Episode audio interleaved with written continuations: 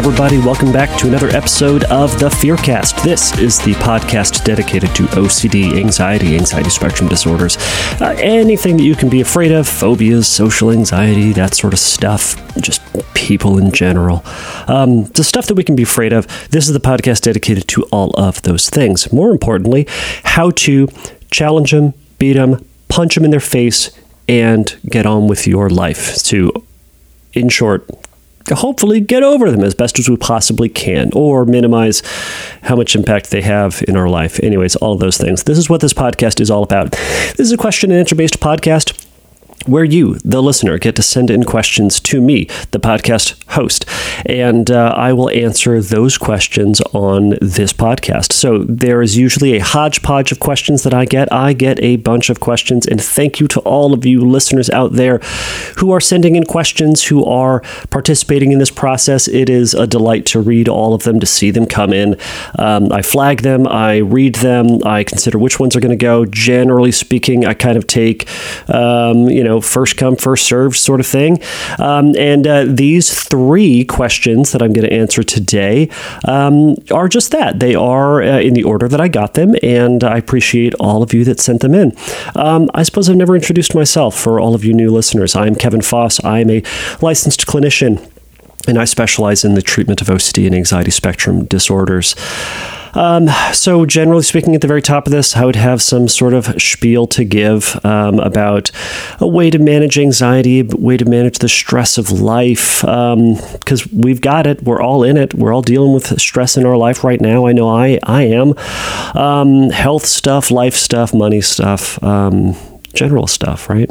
But I hope everybody out there is doing well.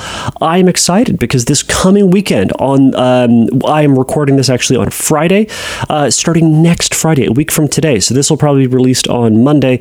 Um, that then weekend. Anyways, the OC the IOCDF conference is coming up, and it's very exciting. I'm really excited. I registered. I'm going to go see uh, or ho- hopefully participate in a bunch of different talks. Um, I'm unfortunately not speaking this year. I was going to speak when they were going to do it in public or in public when they were going to do it in in real life uh, when we were all going to be meeting in Seattle. But um, unfortunately, the plague happened and it shut everything down you all know. And um, so they're going to be doing it all online. So my goal is in the future, when we do an IOCDF conference, that I will take all of my podcasting stuff and we are going to ship it all over the country to wherever it goes. And I'm hoping to grab some people, interview them. Uh, if there's a talk, get them to chat a little bit about what they want to talk about, stuff that uh, I find interesting, stuff that I think would be relevant uh, to all of you listeners. But alas, that is not going to happen this year. But if anybody else out there is interested, check out the IOCDF conference. I believe they're they are all pre-recorded. The question and answer stuff is going to happen afterwards, to the best of my knowledge. But um, go check them out if you're interested in learning a little bit more about OCD, a little bit more about um, how to manage uh, your anxiety, learn about the tools and tricks and techniques that that uh, I'm trying to teach, that other therapists are trying to teach so we can all get on the same page and learn to manage these thoughts and these feelings more effectively so you can, again, get back to your life. To get onto the questions, as you might have seen, this episode I'm marking as uh, not safe for work, NSFW. So this is for adult content only. Now, that's not necessarily the case. So hear me out. I am going to do one question at the very beginning that is perfectly fine for little ears if they would like to listen. Um, and um, you can listen to that, and then I will send off a warning, and then we are going to answer the uh, adult questions, and they are HOCD related. There are two HOCD questions. Um, it's two with an asterisk, and you'll hear what the asterisk is about later. But um, so the first half is going to be incredibly fine. The second half will be, it'll still be fine. It's just going to be addressing some more adult content. So you can choose to continue to listen on at your own um, peril, or you can uh, turn it off and get on with your merry day. So, this first question comes from Rebecca. Rebecca says, my young adult son has religious OCD. We are a Christian family. When it is at its worst, he takes scripture, sermons, articles on faith out of context to prove what a sinner he is, must lack salvation, or does not love God. In these times, I don't know how to help him. I know the rules of OCD. Do not give reassurance. Do not accommodate compulsions.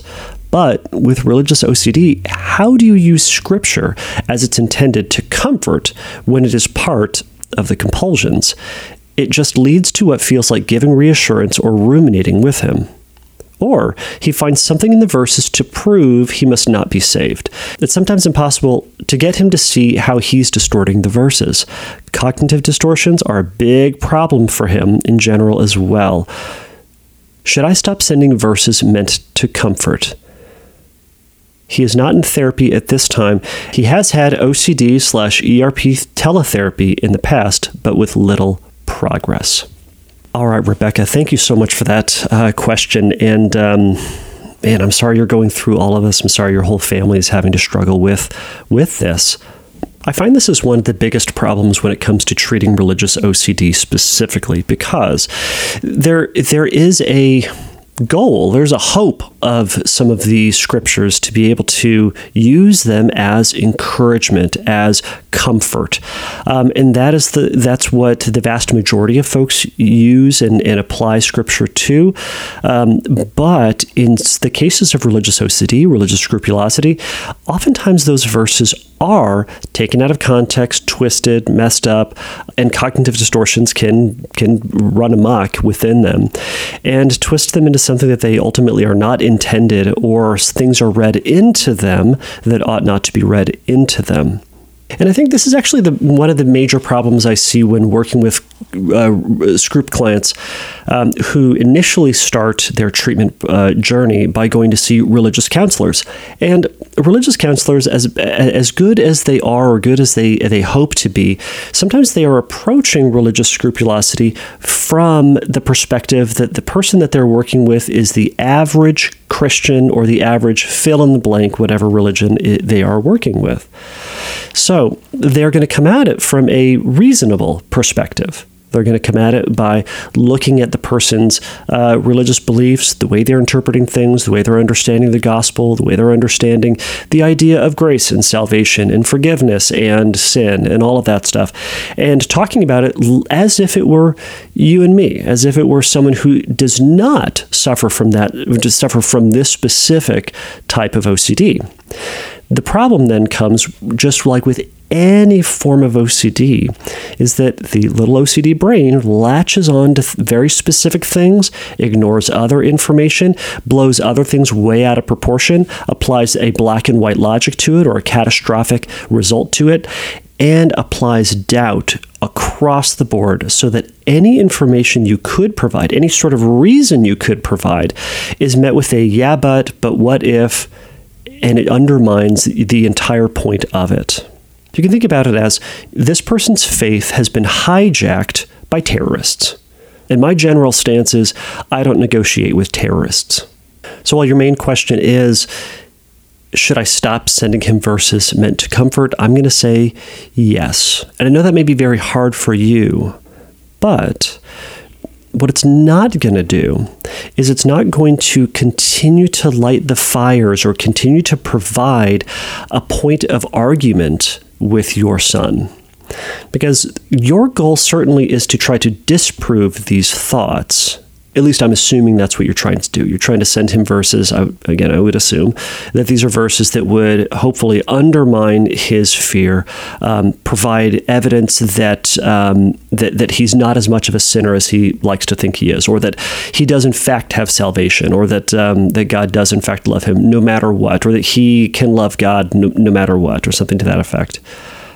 But these verses are always going to be met with a yeah, but and a what if. Because no matter what, we can not have 100% certainty of all these things, and that's really scary. And OCD latches onto that, and it recognizes we can't have 100% certainty because we can always say, well, how do we know? Did did God send down the dove and light my tongue on fire? And how, how, do I know for certain that, that that I have that salvation? We don't have that little button on our body that pops out like the chicken's done that says, "Hey, you have salvation now, all up in your body." We don't have that. So because of that, there's always going to be a are, are, are you sure? How do you know? And his brain is doing that. So, for a period of time, I would encourage you to hold back on sending those verses for comfort. When he is getting uh, overrun with his obsessive thoughts, to instead of trying to argue with the content of the thought, instead support him with the emotion of the thought. So support him that, that he's in pain, that he must be so confused, that he must be so scared, that he must be so sad, and to be with him on that. And to see what you can do to help him to, and to encourage him. Offer yourself as someone who will listen and who will empathize with him, and to be honest with him. And you can say, I'm not going to provide you reassurances. And if it seems like he's seeking reassurance, say, you know what, son, whatever his name is, this sounds like it's your OCD, and, and I'm not going to answer that. Or another thing that can happen is if he's constantly trying to rope you into a discussion on theology and God and doctrine and you know the intricacies of different interpretations of various verses, you can say, you know, I love you, but I, I don't want to do that, and I'm not going to do that because it only feeds your anxiety. Now, I'm going to assume that he doesn't think this is OCD, but is instead thinks it's real, meaning he is very fused with his thought and it's going to be an uphill battle for you to try to fix that delusion, in other words, or, or to try to speak through that. Uh, and I would encourage you not to, but instead treat him like your son. You still love him, you still encourage him, you still want to spend time with him, I'm assuming. So go do those things, right? Invite him to go out with you and the rest of the family to go do fun things. Um, intentionally make make some time to go do some fun things together. Ask him how his day is going otherwise. But when it starts to get into the conversation about religion or spirituality and it seems like it's going down that compulsive route, pull back and say, you know, this is a topic that, that I don't really want to talk about because it's unhelpful. We get into this unhelpful cycle. And you can then say, you know what, if you want to talk about therapy and working with a therapist, we can talk about that. And if he says no, well, okay. It sounds very cold to not help someone, seemingly help someone, when they are in pain, when you could theoretically do something that would alleviate that pain. But hold back on it this time. If he's refusing to do treatment or refusing to participate in treatment related things, that's not on you. It's hard to see him not participate in something that perhaps you know works or you know can help. But if he's unwilling to do it, that's on him. Now, you can continue to encourage him to think about treatment, to present him the option. Um, feel free to send him various articles on OCD and OCD treatment, um, various things related to challenging the obsessive thought. But sending him specific verses, he's likely to just continue to go down that path of, of trying to prove or disprove. Instead, if he wants to talk about OCD treatment, that's a different story. Perhaps you'd be willing to talk about that. But you're not going to participate with the OCD voice when it's there. And you know when it sounds like it's that OCD voice. So when it's there, don't, don't negotiate with terrorists. Back away from that.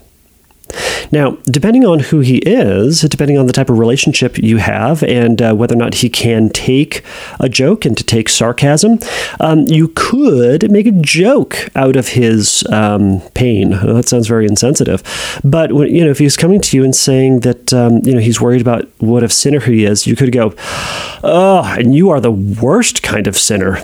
The worst. I've never met a bigger sinner than you. There are a lot of people who sin out there, but you are the king of sinners. You're probably going to go to hell any minute now. In fact, I'm going to go sit on the other end of the couch because you're probably going to get sucked right into hell right now. Now, that again may be very intense, but if if it sounds so out there, so exaggerated. He may see that as joking and it may pull him back in. But again, you know your son. Um, and if it's not going to, it's not going to um, help, don't do that. Another, another way to think about this and why you shouldn't be giving him verses is let's say it was an alcohol problem You wouldn't continue to like put a little beer outside of his door when he's having trouble with drinking or when he's, you know, he doesn't have booze and he's going through, um, uh, he's going, he's detoxing or he's having DTs. You wouldn't say, oh, here's a beer, this will help. Now, if he's having DTs, obviously you take him to a hospital, right? That's the important thing to do. This is where the analogy falls apart. Point is, you wouldn't keep providing him the thing that is the problem for him. And right now, the verses are the problem. More importantly, the interpretation of what the verses mean for him are the problem. And he's very sucked into the content of the obsession. And we're not going to engage in that content of the obsession any longer. So hold back on those verses for now. Keep encouraging him to talk about OCD treatment and at some point, he is either going to realize that he's gone down this path long enough and he has sacrificed and lost so much because of the obsession that he will say, All right, I'll give therapy a try. And it may sound hard, but he may have to suffer the natural consequences to continuing to engage in his obsessions. He may snap out of it. He may come to the realization that he has sacrificed so much for the hope of destroying his OCD. But ultimately, the goal would be to create an environment where that OCD is not getting fed and not getting encouraged, but is instead he sees it, it's not working out any longer. So hopefully, he will jump back on the treatment train. So I hope this helps. And Rebecca, thank you so much for the question.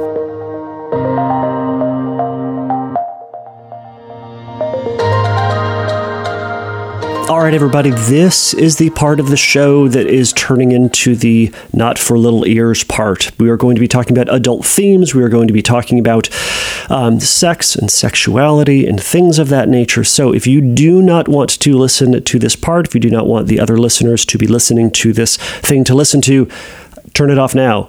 Run from it now. But if you are brave, if you are an adult, if you are an adult who is brave, who can listen to such things, here we go. The first question comes from Joe. Joe asks, Before HOCD hit me hard, I used to watch gay porn. He specifically says, I am a male. And I would have gay fantasies. I never used to think about it too much because I knew I liked girls and wanted to be intimate with one.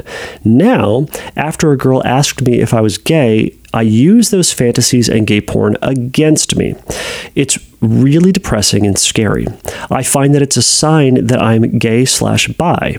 During this pandemic, it's giving me a ton of time to think. I wish I had the answers to what I am. I do find some guys attractive, and then this will lead to intrusive thoughts sexually about them. I don't know where to turn. My life is very confusing. I hope you can use this on your podcast because a lot of people in my Reddit group worry about this issue. Thank you. All right. Now, before I answer it, I'm going to read the next question from Jake. Jake says, can watching porn at a young age feed into HOCD? I feel like I got desensitized and it led to watching more taboo things, like gay porn. Even though I consider myself straight my whole life, I've had gay fantasies about guys. Is this even normal? Not looking for reassurance, but I've enjoyed the gay porn and fantasies. I think I have HOCD, but I'm so confused. Okay, here's why I'm going to treat these as the same question. Because, one, as you heard, they're essentially the same question with a little bit of nuances here and there. Two, they arrived on the same day. So they both hit my email inbox on the exact same day. Curious. They also, jo- Joe and Jake was the names that I was given. Similar. Hmm curiouser.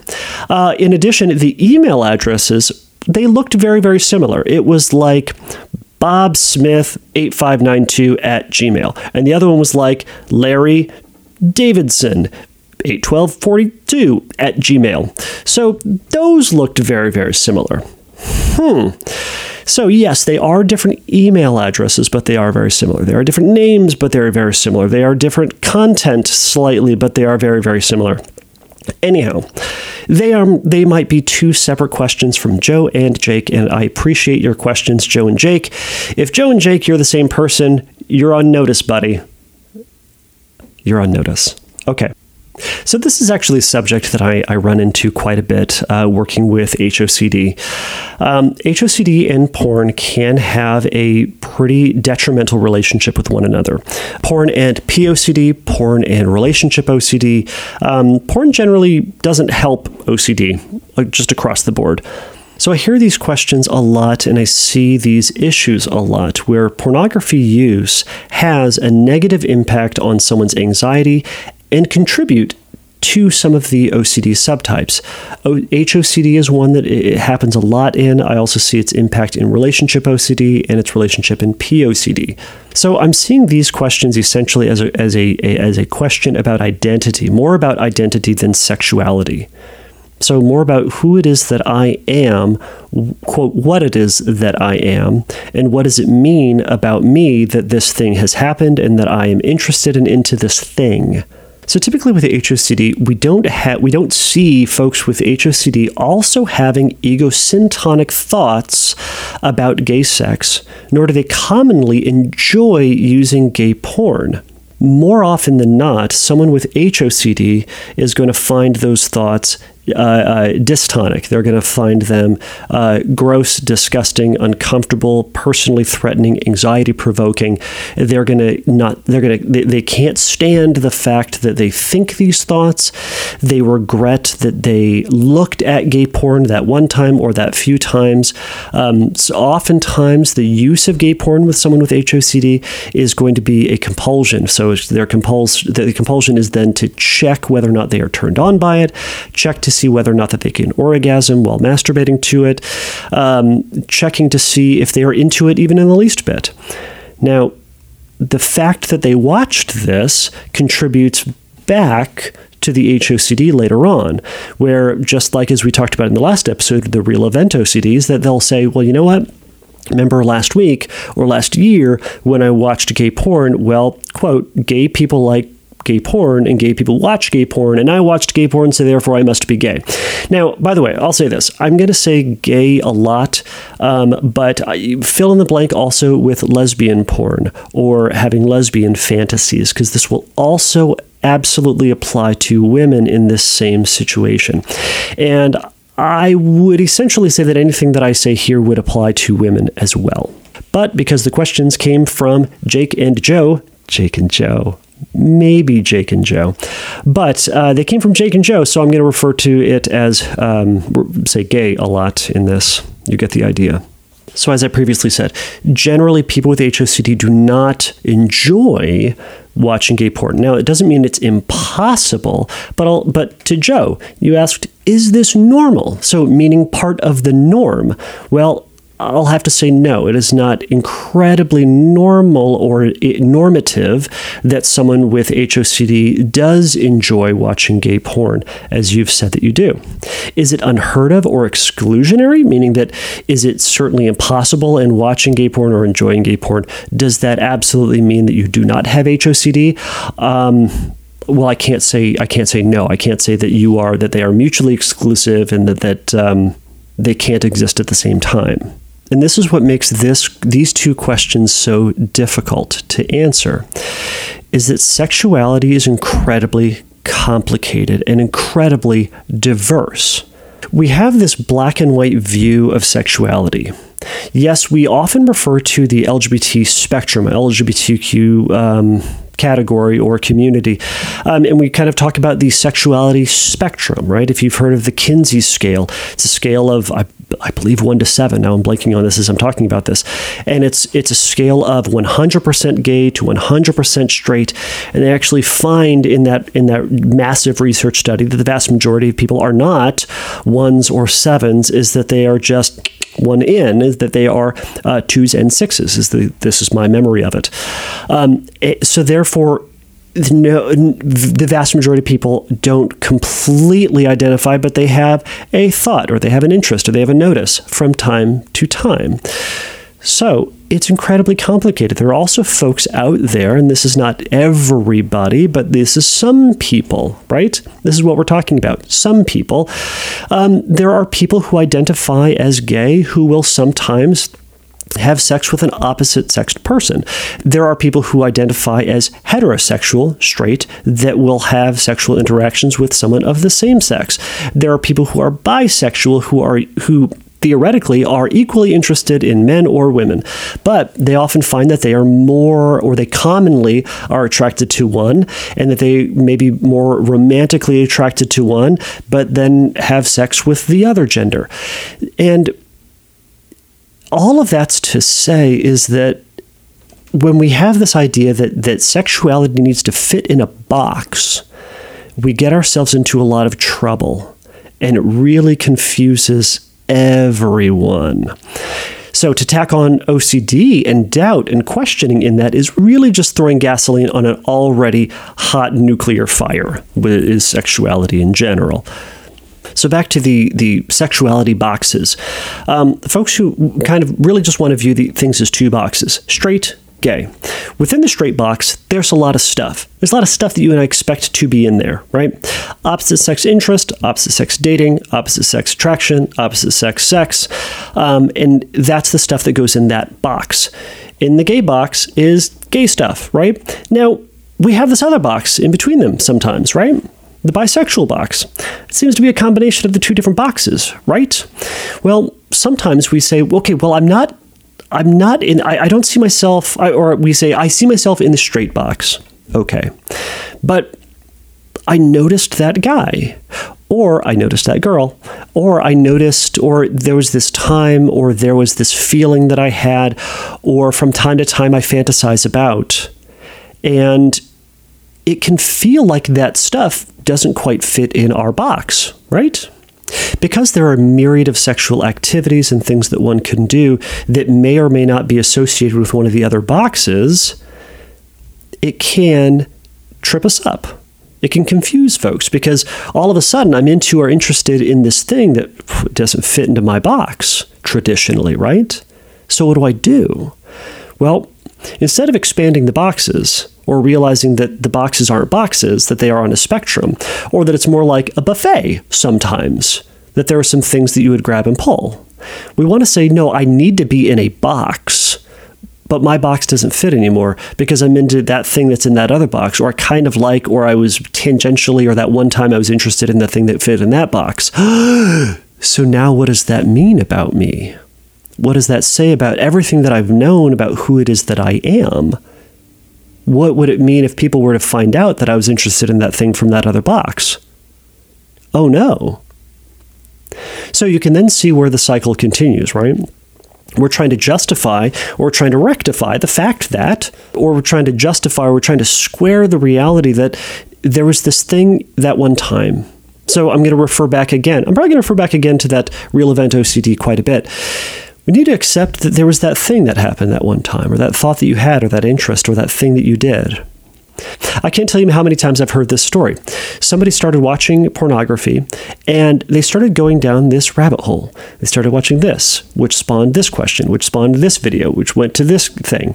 And you eventually get down to this one place that you would never typically initially go. And then all of a sudden you orgasm or you look at or you go, oh my gosh, I'm here. And then you go, oh, I'm there.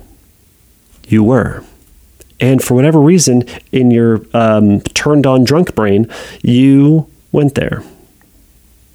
And that's scary because that now threatens this identity, this image, this thought about oneself. So, Jake and Joe, I also had the question that you had is how many men are looking at gay porn? So, I naturally Googled that, and the thing that I came across was a article in Cosmo. So, take it for what you will. But there was a, a gentleman named uh, Martin Downing, PhD, and he surveyed 821 men. So, this is from this article. Now, 821 men in the course of a research study isn't a bonkers amount of people. It's a big number, but it's not like 10,000. That would be a really good number. So, so 821 men asked them about their porn viewing habits. They found that 55% of gay men, I'm just kind of reading from the article, 55% of gay men reported watching opposite gendered oriented porn in the previous six months, while 21% of straight men reported watching same sex porn in that same time frame. And bi men watch straight porn 88% of the time, which is lower than straight men watching uh, uh, straight porn uh, 98.5% of the time. So that that necessarily doesn't matter. But notice that one statistic earlier 21% of straight men reported watching same sex porn in that same time frame. Now, I'm actually going to doubt this, and I wonder if same sex means, quote, if these straight men are watching gay porn, so men on men sex, or if they're watching lesbian porn, um, obviously female with female porn. It doesn't specify that, unfortunately. And I might be reading into this, but I, I would assume that at some point within that um, within that study that um, some of that same sex watching would also be men. Because I furthermore found a couple of different articles where straight men, straight identified men, were reporting that they were from time to time watching gay porn. So, to Jake and Joe, it is not the most unheard of thing that this is something that you are interested in. So I suppose then the main question for both of you is is this denial of your sexuality as a gay person, or is this HOCD with an acceptance itch issue? Well, I am going to address this as if it's HOCD. Now, I will say this at the front, and I'm probably going to say it at the end. You should go to a therapist to work on this and to process this more.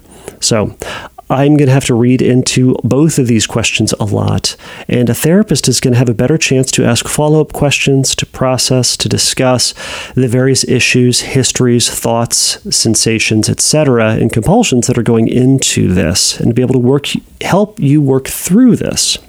But that being said, I think that the end result of treatment ought to be the same. So let's say it's denial. So the goal would be to be working through the feared thought is going to be really, really helpful for you so that you can later on fully embrace your sexuality. Now, this is not a popular, perhaps wanted thing for me to say right now, but let's say for funsies, Jake and Joe, that this is denial of your sexuality and that deep down you are truly gay or bisexual. Well, you're also reporting HOCD and you're calling me on this. So I anticipate that there is some unwanted feeling, maybe some anxiety and fear, or shame and guilt related to these things. So, being able to habituate to those thoughts when they are there, to be able to have sexual thoughts about men, and to be able to, if you are interested in watching gay porn, to be able to watch that without feeling excessive guilt, without overly responding to it within a compulsive manner, is going to be incredibly important to you to eventually have a fully functional, uh, flourishing sexuality. Now, let's say it's HOCD. Similarly, we're going to have to work towards tolerating the fact that you have gay thoughts so that you can fully embrace your sexuality as well. So, notice that either way, you're going to have to work towards tolerating and facing and overcoming this fear to have a fully functional, flourishing sexuality. The compulsions here often are going to be overly questioning oneself ruminating about past experiences, gauging one's feelings about how turned on they are. Are they turned on with the other gender? Are they turned on appropriately? Are they feeling what they ought to be feeling in the par- appropriate parts of their body? Are they functioning appropriately? Did they have enough want, enough desire? And also, ultimately, anything that would prove that they're okay. Now, okay from what, you might ask? okay from the terribleness happening. And that might be, again, it might be rejection. It might be isolation. It might be discovering that you don't fully and truly know yourself. It might be that no one is, or it might be that, that you are with the wrong person and you're never going to be with the right person. I don't know what that is. And that's something to look at. All right, so moving on. So, Jake, you refer to having, quote, intrusive thoughts sexually about a man when you see that he's an attractive man. Well, I'll say this we all get intrusive thoughts from time to time. And that's normal. All of us get them, and that's okay. Now, typically in HOCD land or OCD world, we refer to intrusive thoughts often as ego dystonic meaning it's not something that we enjoy, it's not something that lines up with who it is that we are or the type of person that we ultimately would like to be. So, with the fact that you have intrusive thoughts and the fact that you, quote, are, are having some problems with them, well, what is the problem? What is so terrifying about being asked if you are gay? What's so terrifying about the idea of being gay? Again, being rejected by others, being alone with the wrong gender, you get the idea. Similarly to Jake, you said you, you wish you had the answers of who it is that I am. So perhaps I'm wondering for you if it's this this core fear that, that you'll never really know yourself. You never really know what box you're in. You never know what category to fall into. And there's a lot of questions and confusion that goes about with that. And there's a lot of assumptions that goes about with that as well.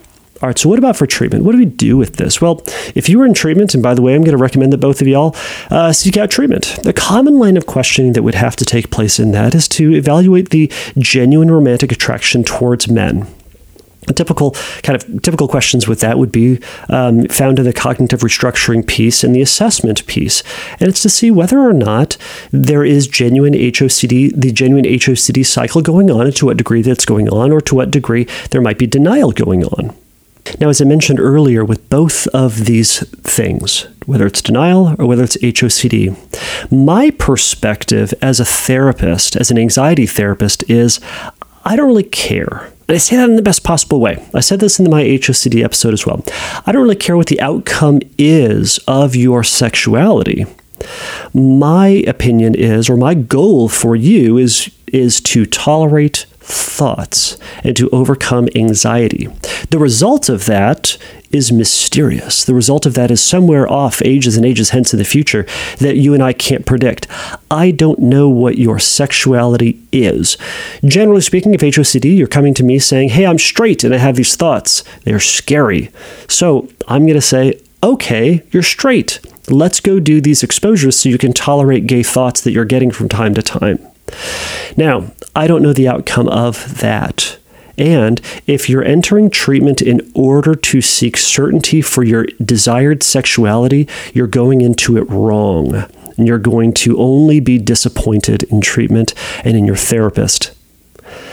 We don't know what your sexuality is. Our goal isn't to prove that you're straight.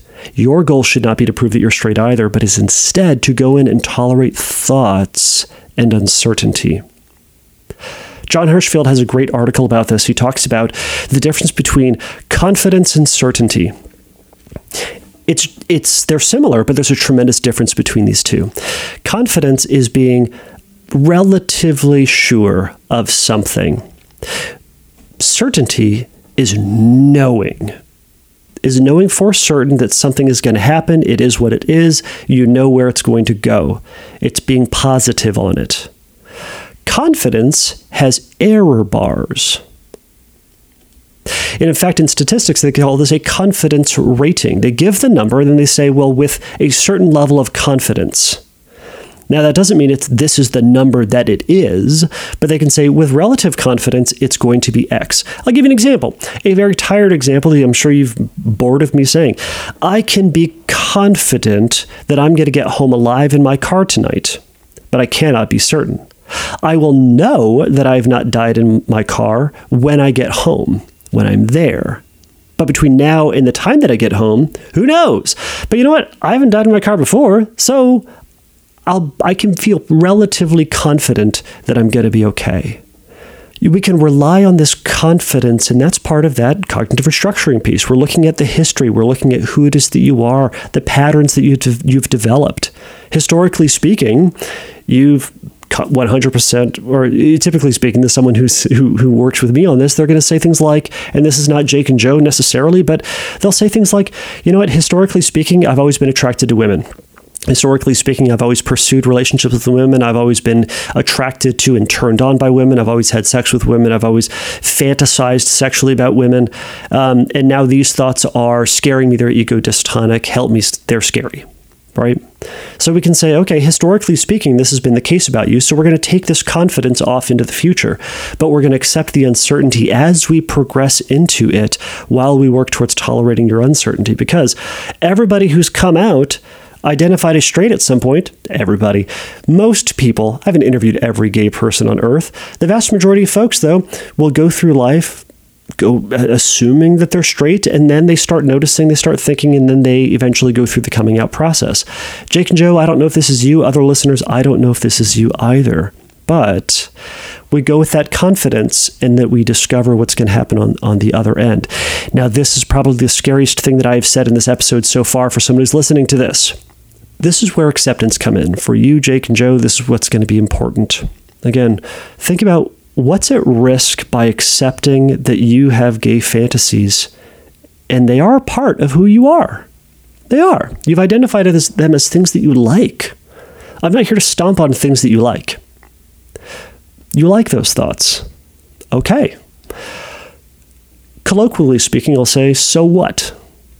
What do you fear? What are you afraid to lose? This may be the key to accepting the fear and to moving on with it. Because that's the thing that you're going to have to sit with. That's the thing that you're going to have to challenge, and that's the thing that you're going to have to learn to tolerate, whatever that outcome is. If you want to accept this part of you, that comes with this potential outcome, right? From an ACT perspective, I'd say you're fighting with this reality that you're into this thing. So, what does it look like to stop fighting? To say, yeah, that's who I am. But then what's on the other end of that, right? You see what I'm saying? So, when you decide what you're afraid of, that's where you're going to start to do exposures when you're going to start to look at just tolerating the thought, simply tolerating the thought of what you're afraid of. Maybe that everybody's going to leave you. Maybe that you're going to spend the rest of your life in anguish not knowing which box you fit in.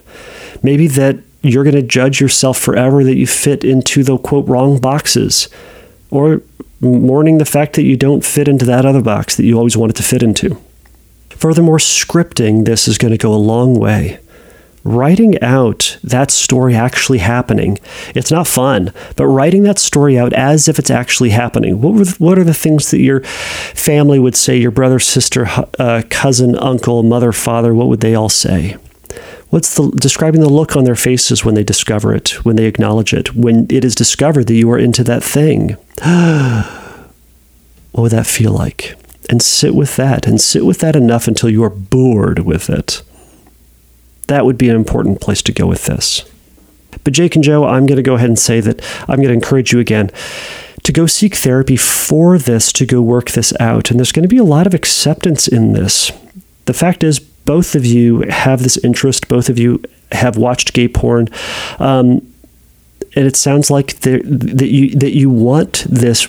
I'm assuming as part of your life. Okay, can you be a straight person and be into this?